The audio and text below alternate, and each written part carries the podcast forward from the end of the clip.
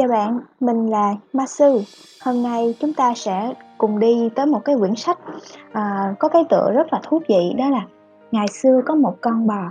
Xem là chúng ta sẽ học được gì từ quyển sách này nhé. Sau đây là những điều mà Ma Sư tâm đắc và rút ra để chia sẻ cùng các bạn. Thông điệp chính của quyển sách này đó là khi mất đi sự an toàn giả tạo nào đó thì chúng ta mới bị buộc phải nhìn sang một hướng mới Cuộc trò chuyện giữa người học trò và người thầy mang lại cho chúng ta rất nhiều suy ngẫm. Các bạn cùng nghe nhé. Con bò, công vật mà hàng xóm của họ coi như là ơn phước, đã cho họ cái cảm giác mình không phải đang sống trong sự bần cùng. Nhưng thực ra cuộc sống của họ rất thảm hại. Người thầy tiếp lời.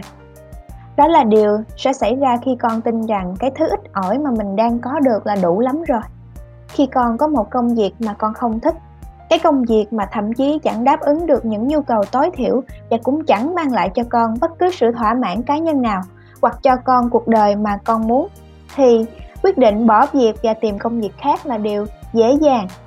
Nhưng khi cái công việc mà con không thích đó giúp con trả được nợ, sống sót và cũng tận hưởng được một vài tiện nghi nho nhỏ, thì con dễ dàng rơi vào cái bẫy hài lòng với suy ngẫm rằng ít nhất thì mình cũng có được một cái gì đó.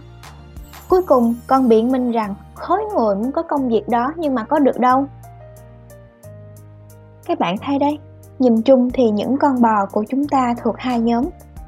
Nhóm các lời biện bạch và nhóm thái độ hạn chế. Nhóm biện bạch thì bao gồm những lời bào chữa, những cái cớ và những lời nói dối đơn thuần. Trong khi đó, nhóm thái độ hạn chế có xu hướng biểu trưng cho những nỗi lo sợ, sự hợp lý quá và các niềm tin sai lầm. Như vậy, khi bạn đọc xong cái quyển sách Ngày xưa có một con bò thì chắc hẳn bạn hiểu rõ một điều đó là chúng ta cần phải học cách vươn lên, phát triển bản thân và không sống mãi ở cái vùng an toàn đó của bạn. Chúc các bạn tìm ra những chú bò đang âm thầm gặm cỏ ở trong cái cuộc sống của bạn để có một cuộc sống hạnh phúc và thành công hơn nhé. Cảm ơn các bạn đã lắng nghe Ma Sư.